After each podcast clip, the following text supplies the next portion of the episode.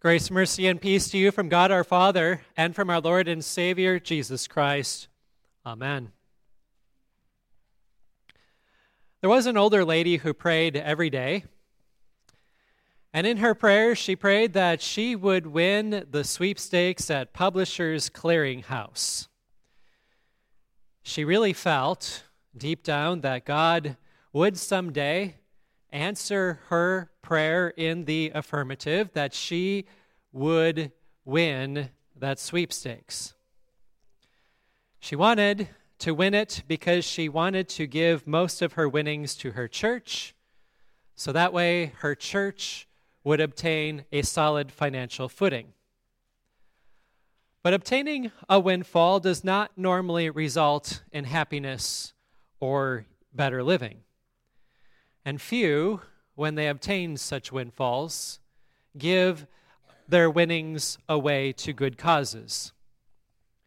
Who among us has not desired or daydreamed over or even coveted to obtain a large sum of money or greater possessions?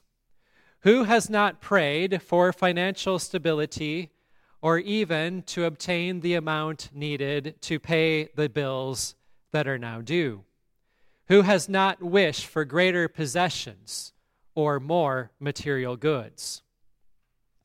These, my dear brothers and sisters in Christ, are common desires. And consider the men in today's gospel who were out fishing all night, but they caught absolutely nothing. These men were not fishing for pleasure, but this was their trade, their vocation, the way in which they are able to bring food to the table to supply for their needs and for the needs of, of their families. Yet, this work certainly could have brought them satisfaction. They were fishing to obtain and income. They did not have a huge savings account or a government entitlement program to back up on when the fishing would become poor. They had no insurance programs that they could lean upon. No fish likely meant that soon there would be no food on the table. Life in those days was incredibly difficult. The world, as merciless as is as it is now, was even more so then. The life expectancy was short because of the hardships that abounded. Being Christian, these fishermen would have prayed. They would have prayed for a bountiful catch of fish. They likely daydreamed to catch the largest fish and the most fish of all they probably desired to have a better living through higher prices at the market or simply by catching lots of fish to sell. Maybe then they could get that larger boat that they had desired or those stronger nets. Maybe then they could do what most could not do in those days, and that is consider retirement. Maybe then they could circumvent the seemingly inevitable hostilities that they faced in their dry climate, in their Roman rule, or among the pervasive diseases.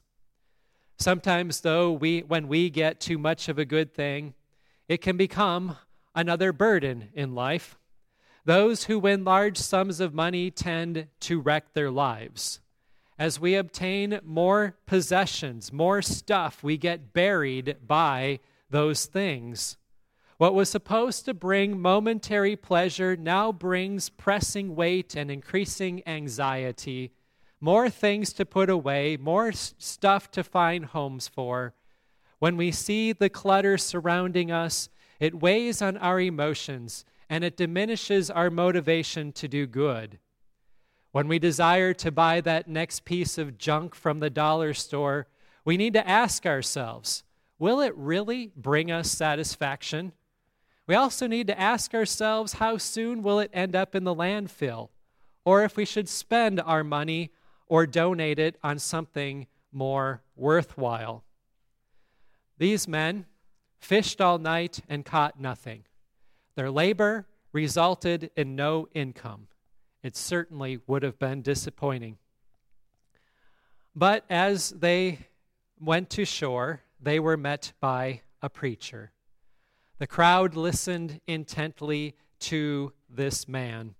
As the fishermen were washing their nets, the crowd was pressing in on this preacher, our Lord Jesus Christ, in order to hear his word.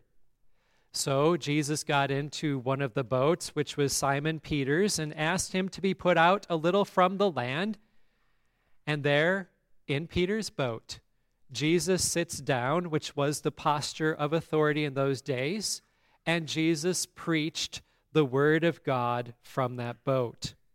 When Jesus had finished speaking, Jesus then instructed Simon, Go out and let your nets down for a catch in the deep.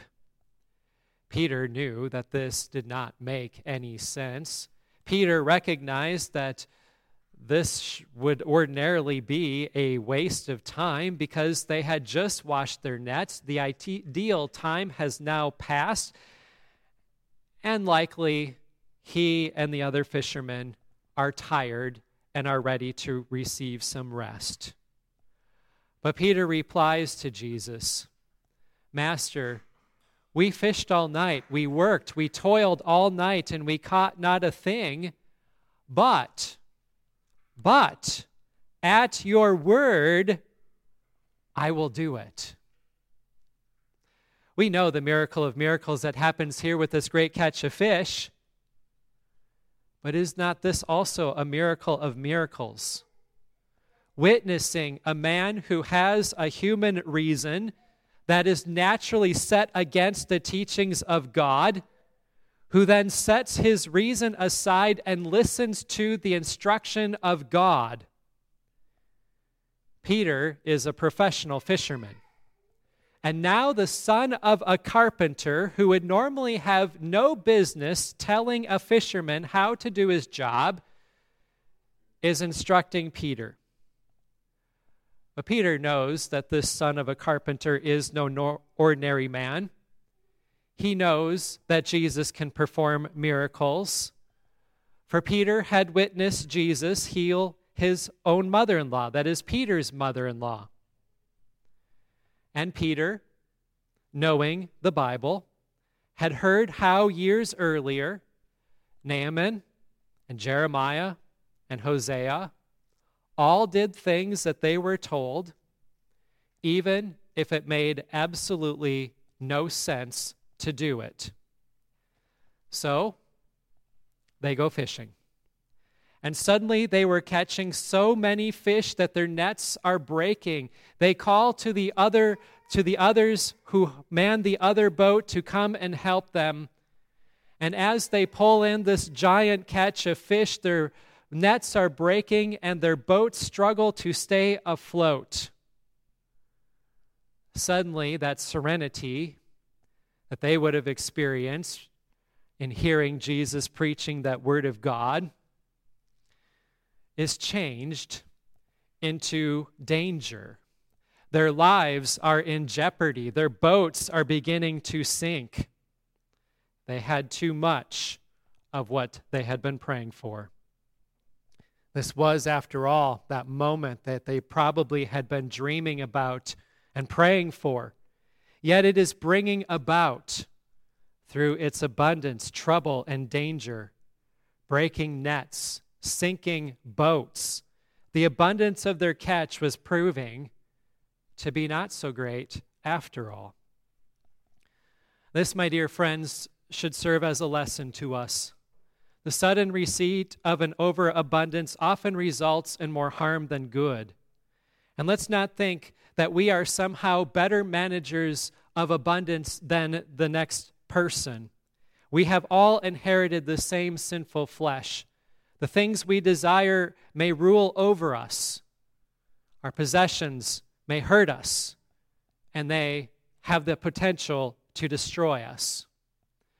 Remember, the devil, the world, and our own sinful natures are seeking to mislead us and deceive us into false belief and despair and other great shame and vice. Peter, upon landing this wondrous draft of fish, falls down at Jesus' knees. You would think that he would express heartfelt, even tear filled words of thanksgiving, thanking Jesus over and over and over again because his dreams have finally been met. You would think that Peter would be telling Jesus all the wonderful things that he will now do because of the abundance of material possessions he can, he can then have as he cashes in on all that fish. First, of course, he would give a tithe to the Lord. Then maybe he'd buy that bigger fishing boat. Maybe he'd use some of it to help people out who are in need. Those good works could abound. But when Peter approaches Jesus, he does none of these things. You see, in addition to the danger that Peter escaped as his boat was beginning to sink, there were two other dangers that Peter now keenly becomes aware of.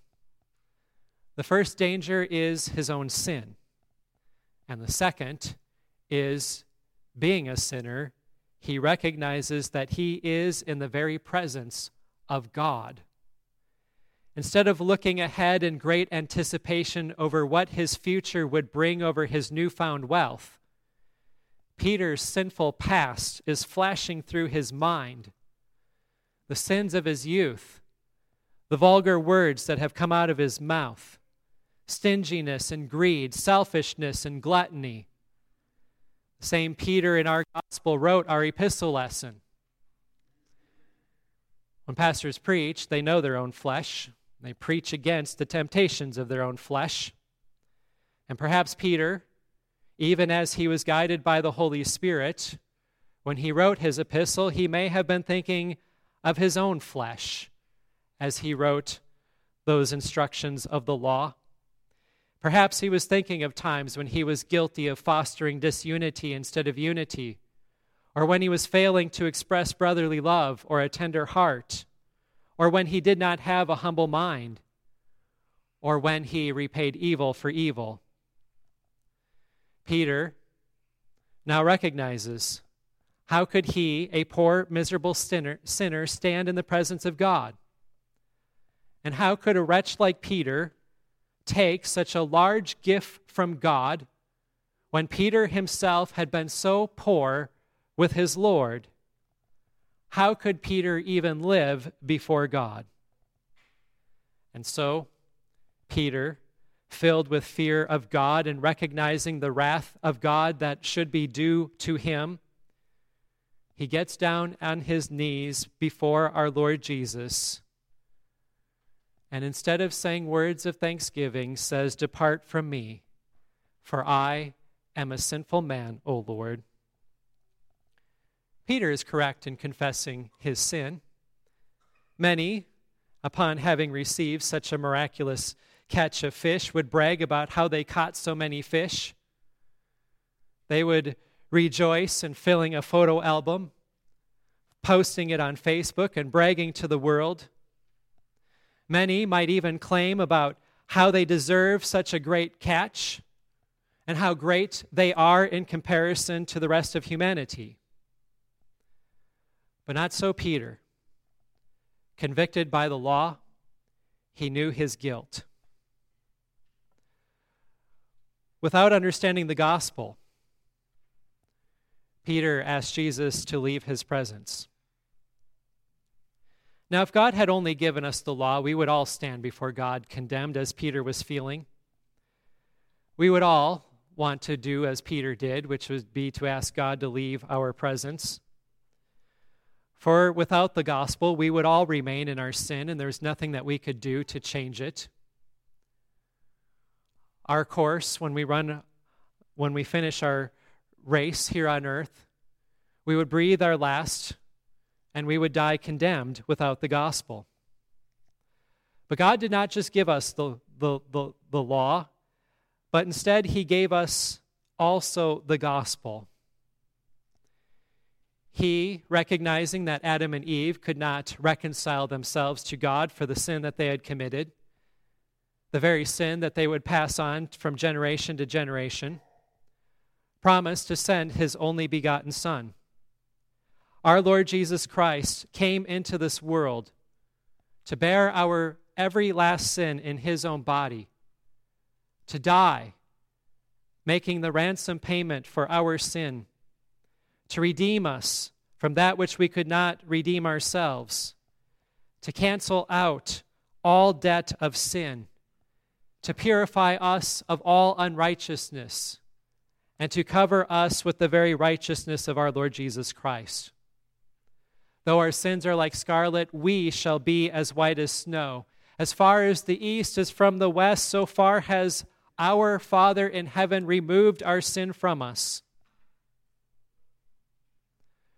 When Peter, James, and John went with Jesus on, up to the Mount of Transfiguration, they heard the voice of God the Father.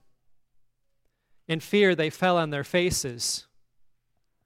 But when they looked up, they saw no one but Jesus only. It is only through Jesus that we can have access to God. It is only through Jesus that we can escape eternal death. For only Jesus fulfilled the law perfectly and offered his innocent blood as the ransom payment for the sins of the world. And so only through Jesus are we credited now with keeping the law and declared to be righteous, justified. And so, what we can do when our Lord comes before our presence is we can stand. We can, when Jesus returns, look up and lift up our heads because our redemption is drawing nigh. We can come before our Lord and confess our sin and instead of saying, Depart from me, we say with the Emmaus disciples, Stay with us. We draw near to Jesus on bended knee, saying with the Syrophoenician woman, Lord, help me. And soon we will approach him at the altar to receive the body and the blood of our Lord Jesus Christ for the forgiveness of our sins. We come as God's family, for we are adopted into his family, adopted by God through the waters of holy baptism, we recognize now that God has elevated us to that wondrous status of being declared children of God with Jesus as our brother. And so we desire to come into our Lord's presence. We remember our baptisms as we daily confess our sin to the Lord. We read, mark, learn, and inwardly digest His saving word. We receive the body and blood of Christ in the Lord's Supper frequently, for through these means, Christ our Lord is present. He comes to us and He blesses us. Peter serves as an, an as an, an amazing example when he had said, At your word I will do it. For God's word is truth and the Lord helps us and sanctifies us by the truth of that word. Jesus absolved Peter when he said to him, Do not be afraid. We are absolved by Jesus when we hear our pastor's voice speaking words of absolution to us, as we do at the beginning of the divine service.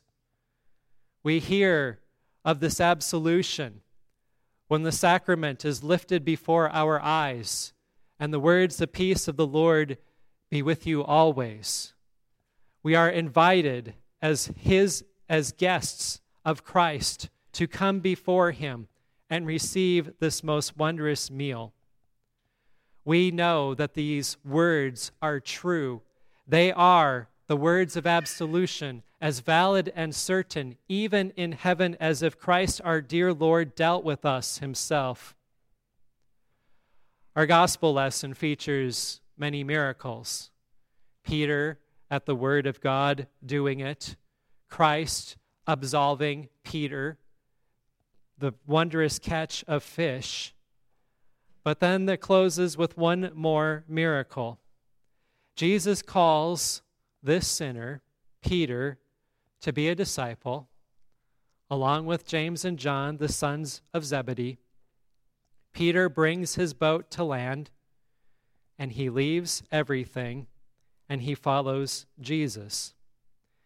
Peter doesn't first cash in on all those fish to secure his retirement or make a name for himself through a large contribution to a charity. But instead, he leaves everything to follow Jesus. For Peter did not lose anything. Instead, by faith, he gained everything. For there is nothing in this life worth comparing to what we have in Christ the forgiveness of sins, eternal life, and salvation. No riches will buy us those things, just as no riches will buy happiness or contentment. Peter's true joy was found in Christ, his Savior, and he is our joy as well. Amen. The peace of God, which passes all understanding, keep your hearts and your minds in Christ Jesus to life everlasting. Amen.